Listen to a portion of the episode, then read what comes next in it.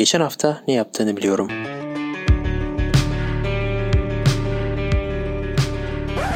Emre Aslı Yılmaz, Mert Çelik Özdemir. Herkese merhabalar. Geçen hafta ne yaptığını biliyorum dinleyicileri. Sizin gibi sadık dinleyicilerimiz sayesinde bu program devam ediyor. Tabii ki herkesin geçen hafta ne yaptığını bizim sayemizde öğreniyorsunuz. Merak ediyorsunuz, inceliyorsunuz. Bugün yanımda yine sizi çok şaşırtmayacak bir isim var. Tahmin edin kim? Mert, hoş geldin. Hoş bulduk Emre. Merhabalar. Merhabalar. Nasılsın? Geçen hafta ne yaptın? Geçen hafta yine çalıştık. Biraz yaşadık. Bolca çalıştık. Geçen hafta bir resmi tatil yoktu herhalde. Evet. Bu önümüzdeki hafta zaten resmi tatili biz de değerlendiriyoruz sanırım. Evet. Bir bayram tatiline gidiyoruz gibi görünüyor. Evet. Yani bir %50-50 konuşuruz diyorum yani bu durumu. Sayın Mert arkadaşım köyüne gidiyor. Evet. Buradan iyi tatiller diliyoruz Mert'e. Alkışlayalım. İyi tatiller Mert. Fazla uzatmadan bu haftanın bir incelemesine, özetini geçelim. 20 Temmuz 2020'den başlıyoruz bu hafta. 20 Temmuz 2020 pazartesi oluyor. Ta ki 26 Temmuz 2020 tarihine kadar inceliyoruz. Pazar gününe kadar. Yine geçtiğimiz hafta gibi bir üzücü bir gündem var gibi. Yani kötü olaylar oldu Türkiye'de. Bunların hepsini konuşacağız. Sen ne düşünüyorsun özet olarak? Özetinde yine çok neşeli bir gündem olduğunu söyleyemiyorum maalesef. Zaten çok bekletmeden konuya girsek daha iyi olacak gibi. Evet. O zaman haydi başlayalım. Geçen hafta ne yaptığını biliyorum dinleyicileri.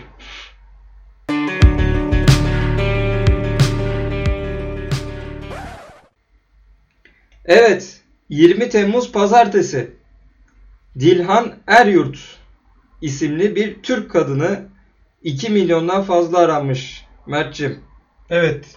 Sanırım bu? Birinci bölümümüzdeydi. Yine bir Dudul'la alakalı evet. Gündem vardı. Evet. Ya pilot bölümde ya ilk bölümdeydi. Evet. Uzun zaman sonra yine bir Dudul karşımıza çıktı.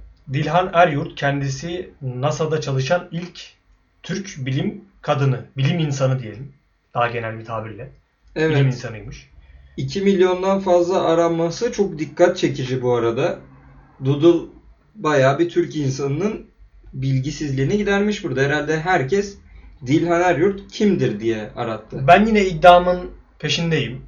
Bu Android telefonlarda sunulan başlangıç ekranında insanların görmesiyle merak edip tıklaması sonucunda oluşan bir gündem olduğunu düşünüyorum. Keza Dilhan Eryurt'un biraz üzerinde araştırma yaptığımız zaman gördük evet. Ki ne doğum tarihi ne de ölüm tarihi kendisinin 20 Temmuz. Evet. 1926 doğumluymuş orada. Atatürk'ü de görmüş ya. Ama bilim insanı evet, bilim ve insanı. Cumhuriyet insanı diyebiliriz. Aynen öyle ama 20 Temmuz'la pek alakası yok. Daha demin de senin söylediğin gibi. Evet. Yani Google'ın bir jesti olmuş Türk insanına, Türk kadınlarına. Bu Dilhan Eryurt'u biraz öne çıkarılmış. İyi de olmuş. Hepimiz bilgilendik. 1961-1973 yılları arasında NASA'da görev yapmış Dilhan Eryurt. Bahsettiğim dönemlerin arasında aslında NASA'nın Sovyetlerle yarıştığı evet, altın zamanları. En önemli evet, tarihler belki de. Sonra Türkiye'ye dönmüş. ODTÜ'de astrofizik ana bilim dalını kurmuş. Sonra buradan sonra edindiğimiz bilgi 13 Eylül 2012'de Ankara'da kalp krizinden öldü. Ay'a ilk iniş yaptığı çalışmalar nedeniyle 1969'da Apollo Başarı Ödülü ile ödüllendirilmiş. Ay savaşları, uzay savaşları. Evet. İçinde bir Türk bilim insanının da olduğunu öğrenmiş olduk bu vesileyle. Evet ya, daha üstü yok herhalde. Belki niceleri de vardır ama. Mesela Dilhan Eryurt burada karşımıza çıktı, öğrendik ama o projelerde yer alan o altın dönemde, savaş vardı döneminde. Ya, bir film vardı, Oscar adayıydı. Siyahi Amerika'daki o dönemde Ay'a gidişteki sorunlardan siyahi kadınlar üstesinden geliyordu. Yani tam bu döneme denk geliyor. Muhtemelen Dilhan Eryurt'u da tanıyordu bu kadınlar. Gerçek bir hikayeydi bu. Aa evet. Kadınların ağırlıkta olduğu bir film değil mi? Evet, Hidden Figures diyeceğim de emin değilim çok. Bir matematik problemleri çözüp Ay'a başarıyla ulaştırıyorlardı Ay aracına. Yani muhtemelen Dilhan Eryurt da bu ekibin içindeydi. Bu sayede tanımış olduk kendisini. Türkiye'nin çok önemli bir insanı olarak göze çarpıyor. Keşke tüm kadınlardan bahsederken böyle güzel şeylerle hatırlayıp böyle güzel gündemlerle anabilsek. Evet. 21 Temmuz'a geçince bu daha demin bahsettiğimiz Türk kadını figürünün, bizi mutlu eden figürün tam tersi bir şeyle karşılaşıyoruz. Pınar Gültekin. Yine bir Türk kadını ama bu kez farklı bir olayla karşımızda. Evet. Pınar Gültekin 2 milyondan fazla kez aranmış. Buna ne desek boş. Yani ne muhtemelen bu yayını dinleyenlerin de haberdar olduğu bir konu. Pınar Gültekin'in cinayeti değil, katledilmesi belki bunun tam karşılığı olabilir veya daha canice bir şey yani. Bu cinayet değil. Bu başka bir şey. Yani okuduklarımızdan evet anladığımız kadarıyla. Yani Pınar Gültekin demişken hani bu katilin ismini gizleme hiç yapmaya gerek yok. Cemal Metin Avcı adlı bir vahşi bir cani tarafından. İnsan denmez. Ve yani yüzünü buzlamalar, ismini gizlemeler falan çok yanlış şeyler. Onu halkın önüne esas bu isimler atılması gerekiyor. Yani inşallah umarım bunlar son bulacağına çok ütopya geliyor bunların son bulması ama azalabildiği kadar azalır. İstanbul Sözleşmesi rafa kaldırılmaz, iptal edilmez. Kadınların hakkını koruyan bir sözleşme devam eder diye umuyorum. Ya burada daha ziyade konuşulması gereken şey bu tip olayların artık ayyukada çıkmaya bayağı başladı. Evet. Özgecan Aslan, Pınar Gültekin, Münevver Kara evet. Vesaireyle. Ya bunlar gün yüzüne çıkan bazı olaylar, kan dondurucu olaylar. Diyoruz ki bir arkası kesilsin, bu son olsun diye her seferinde. Ama maalesef sürüyor. Ne yazık ki. Yani diyecek bir şey yok. Yani bir de bu gündem geldikten sonra biz bugün konuşmayacağız. En çok aranılanlar arasında yok ama bu durum. Olay hayvanlara da gitti. Köpeğe tecavüz edeni, köpeği bıçaklayıp öldüreni dolu. Yani neresinden tutsam elinde kalacak. Ama gel gör ki Türk medyasını meşgul eden... Pek de umurunda olan olayların konu sosyal medyama dokunma oluyor. Sosyal medyayı kapatıyorlar. Çok daha farklı olaylarla ilgileniyoruz maalesef. Bunları öğrendiğimiz yer kapanıyor. Yani eğitim şart diyoruz örneğin. Ama hani eğitimle bu nasıl çözülecek ki? Bu tip insanlar, bu tip canlılar hala aramızda ve onların toplumdan silinmesi çok çok zor. Yani şöyle düşün, sen bir çocuğu en iyi eğitime, en iyi okula versen ne olur ki o çocuğun çevresi değişmedikten sonra? Yani o eğitiminin başarıya ulaşması %10 falandır herhalde. Kötü bir çevreye sahipse. Evet. Ki yani sen ne kadar eğitimle doldurursan doldur, işin sonunda o gidip yine aile büyüklerini görecek. Mahalledeki tırnak içinde abileri görecek. Onlardan çeşitli yol gösterme alacak. Lafta yol gösterme. Yine okuldaki öğrendikleri boşa çıkacak. Evet. Yani bu nasıl temizlenebilir ki? Yani gereken yasalar daha caydırıcı da olmalı bu konuda diye düşünüyorum.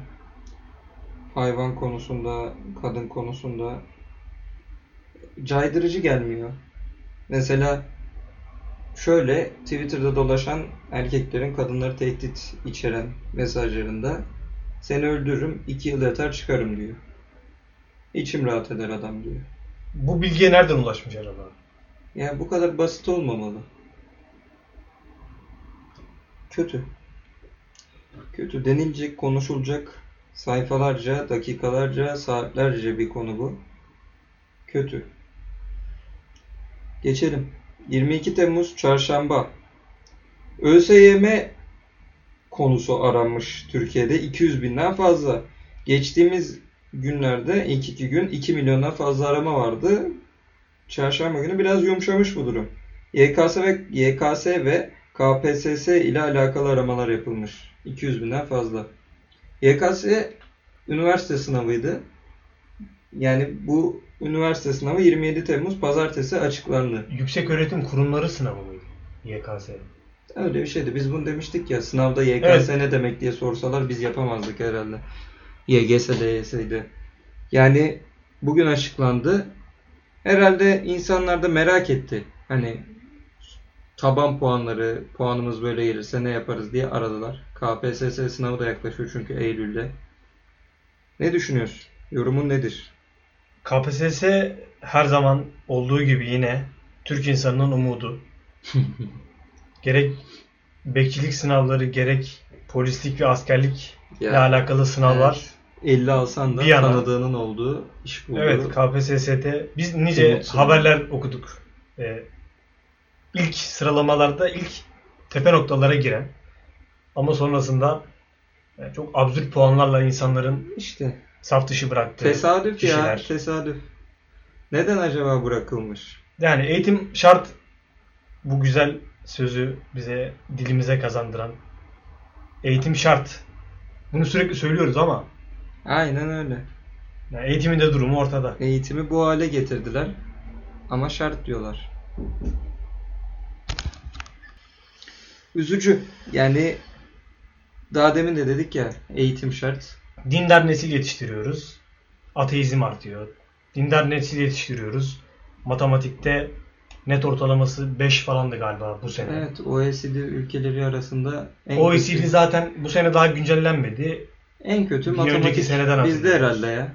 Yorumlama, analitik konulardaki yorumlama en kötüsü. Ve kötü. İşin acı tarafı daha da kötüsü geliyor. Yazık. Dindar nesil TikTok nesline doğru kayıyor biraz. Yani diyecekler ki OECD ülkelerinin eğitiminde din dersi yok falan, böyle herhalde İmam Hatip'i baz almıyorlar diyecekler. Yeni bahaneleri de bu olacak. Ya bence din dersi veriliyorsa eğer bir eğitimde bunun tarafı değil de teolojik tarafı olması gerekiyor.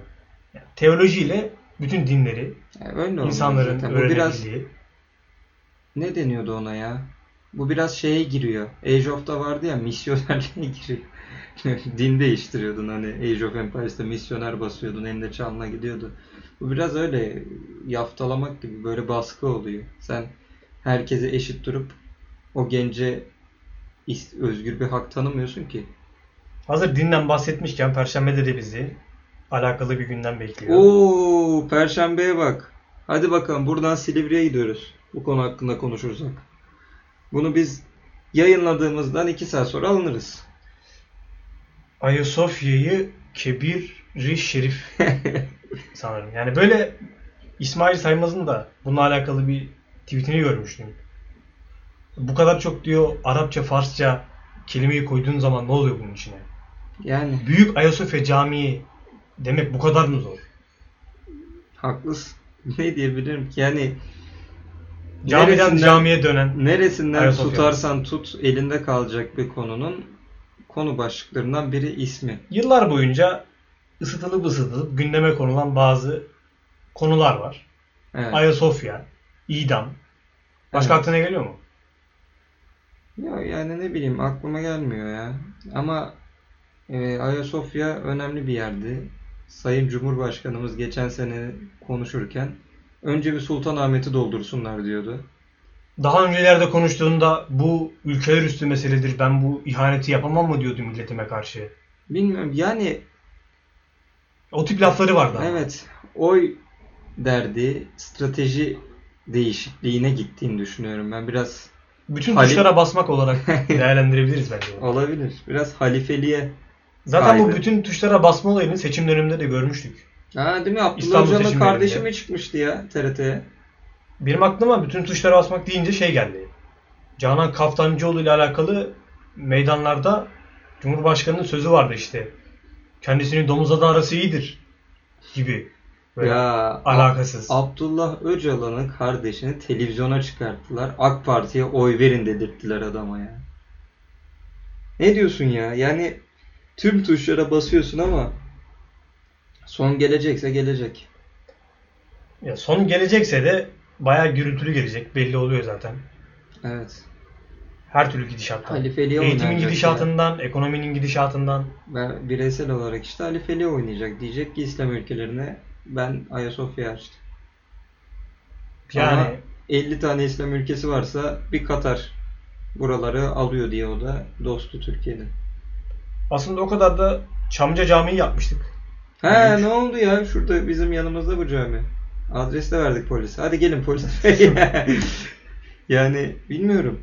Ya bu biraz işte siyaset üstü farklı bir durum Ayasofya ama bunu biraz kendi lehine kullanıyor.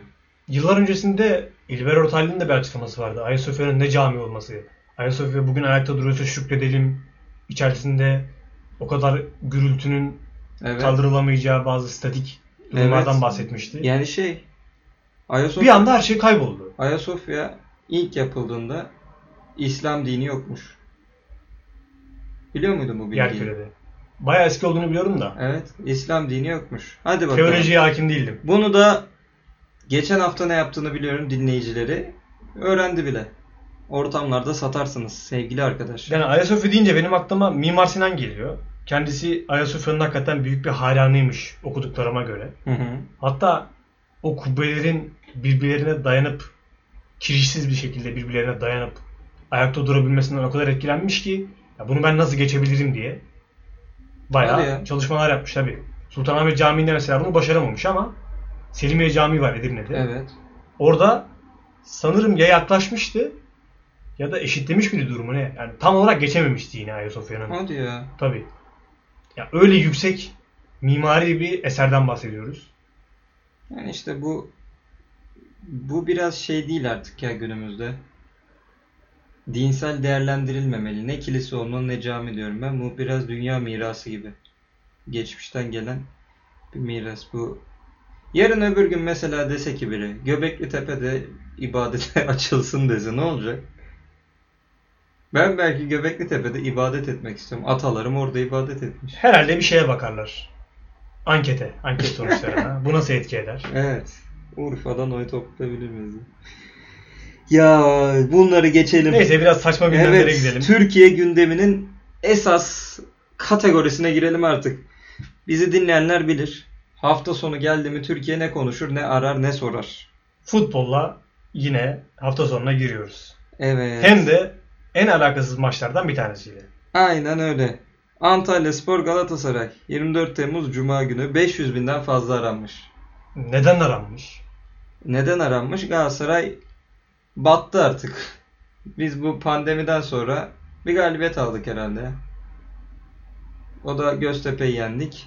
Bunda da galibiyeti alıyorduk, geriden geldik ama 90'da gol yedik. Maç 2-2 bitti.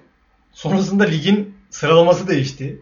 Beşiktaş birdenbire 3. konuma geldi. Bu zaten cumartesi günü gelişiyor. Cuma günü bu maç vardı. Cumartesi de biraz daha özeline girelim bu konunun. Cumartesi günü Fenerbahçe, neden Fenerbahçe? Onu anlayamadım ben. Fenerbahçe en çok aranmış. Ki Fenerbahçe'nin ilk 5'e girmek gibi bir hedefi de yoktu sanırım. Evet. Yani gerçekten rakibi de Çaykur Rizespor. Oynanan maçların arasındaki en değersiz maçtı herhalde ya. Fener'in maçı o gün. Ama ona rağmen bu tablo o kadar değişti ki Alanya Konya'yı geriden gelip yendi. Galatasaray'ın üstüne geçti. Beşiktaş kazandı. Sivas kaybetti. Beşiktaş Şampiyonlar Ligi'ne gitti. Mi acaba? O da Trabzonspor'un durumundan sonra netleşecek. Yani büyük ihtimal gitti. Başakşehir şampiyon olmuştu zaten. Ya o kadar karıştı ki ama en alakasız takım Fenerbahçe aranmış ya. Fenerler herhalde ne olacak bizim bu halimiz? Hadi Çaykur Rizespor aransa anlarım. Çünkü bir küme düşmeme çabası vardı. Evet. Bu arada zaten o Beşiktaş Kayseri oynadı sanırım. Beşiktaş Gençler Birliği oynadı. Kayseri maçı. Kayseri Trabzon'la oynadı. Evet. Kayseri neler kaçırmış ya. Kayseri zaten kazanamıyor diye Denizli ligde kalıyor. Aslında Kayseri Trabzonspor'u yense Rizespor'la puanını eşitleyecek.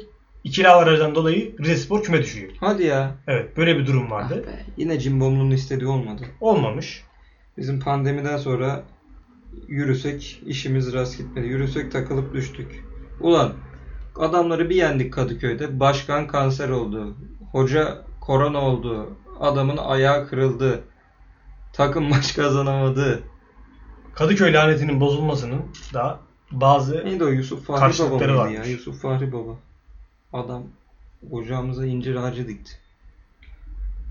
Türkiye gündeminde bir cuma, cumartesi, pazar klasiğiydi bu. Ama pazar farklı bir konu var nedense. 26 Temmuz 2020 pazar günü. İlk defa böyle bir şeyle karşılaşıyoruz. Bir yemek aranmış. Poşe yumurta aranmış.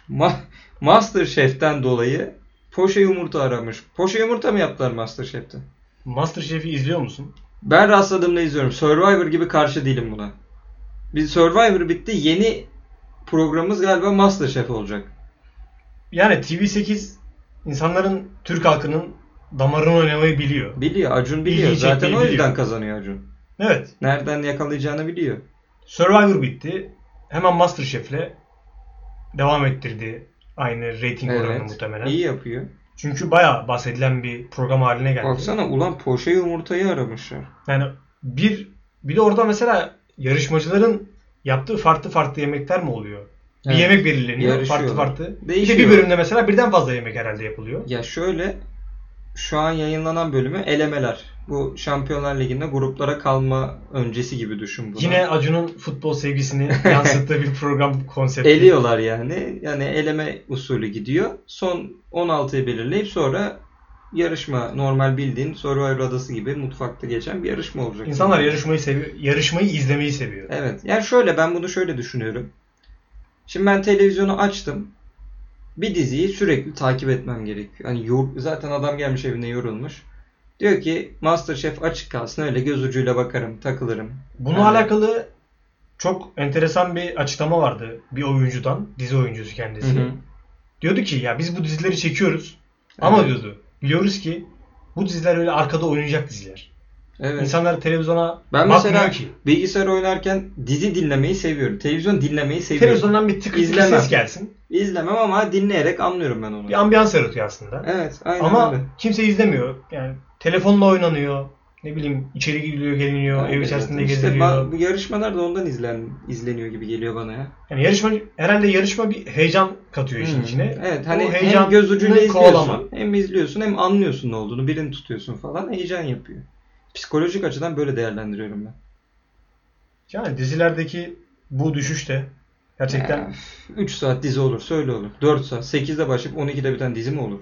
Eskiden en azından film bile prime time vardı. Yani. Bir de şey vardı. Prime time'dan sonraki. Onda başlıyordu. Adını unuttum. Evet. Yani 2 tane dizi yayınlanabiliyordu akşamları. Yani şimdi ulan bir film izlesen 1,5 saat. Adam 4 saat diziyi ne izlesin ya? 3 tane film izlersin ya. Bölümü, hatta bazen şey oluyor. Özet yoksa aynı bölümü bitiyor, tekrar başlıyor. Evet. O şey çok normal bir şeymiş gibi. İlk bölümlerde yapıyorlar onu. Ona çünkü kadar bir tane bitiyor. Reklam da alamıyorlar tabii ilk bölümlerde. Sonra bir daha başlatıyorlar falan. Çok enteresan değil mi ya? Garip ya. Bu arada bak şeyi söylemedik. Poşe yumurta dedik de poşe yumurta nasıl yapılıyor hiç baktın mı? Yok. Ben bir kere MasterChef'te izlemiştim geçen sene. Bak ben de aramış. O zamanlar geçen sene de yapılmış demek. Evet. Bu programı o zamanlar çeksek yine ele alırdık. Kaynar suya yumurtayı kırıyorsun. İçini böyle kırıyorsun kaynar suya. Öyle oluyor poşe yumurta. Poşe. Kaynar suda yapılan. Hani yumurtayı tavaya kırmıyorsun da kaynar suya kırıyorsun. Kaynar suda yapılan kırma yumurta. Sonra süzgeçle alıyorsun, yiyorsun. Çok cazip gelmedi. Ya bilmiyorum. İçin. Görüntüsü orta kıvam bir görüntüsü var ama hiç yemedim. Sadece bakmıştım. Mesela MasterChef izlerken insanların acıkması en çok restoranlara yarıyordur. Restoran, kafelere. Belki de yemek sepetinde Nezat Aydın'ın tweet atmasının sebebi de buydu MasterChef'le alakalı. Ne attı ben bilmiyorum. MasterChef gerçekten enfes konsept. Acun Ilıcalı'yı tebrik ediyorum diye bir tweet'i var. Evet. Tabii onun cebine giriyordur daha fazla. Böyle MasterChef'i de, poşeyi de, poşe yumurtayı da konuştuktan sonra bu haftaki programımıza yavaştan son verelim Mert'cim. 20 Temmuz 2020 ile 26 Temmuz 2020'ye ele aldığımız geçen hafta ne yaptığını biliyorum adlı programımızın bu bölümü de bitti. Haftaya bayram. Bunu bayramdan önce dinleyeceklere iyi bayramlar diliyorum ben. Gününüz güzel geçsin. Bol bol et yiyin. Hayvanlara yazık. Ben üzülüyorum kesilmelerine ama midenize gider umarım iyi bir şekilde. Korona olmayın. Dikkat edin. İnşallah haftaya görüşürüz demek istiyorum. Olmadı bir sonraki hafta kesinlikle buradayız. Bayram nedeniyle bakacağız programımıza konuşabileceğiz mi? Gününüzü her hangi saatinde bu programı dinliyorsanız gününüz güzel geçsin. Sabah, öğle, akşam, ikindi, mutlu olun. Sağlıkla kalın, dikkat edin. Hoşça kalın. Hoşça kalın.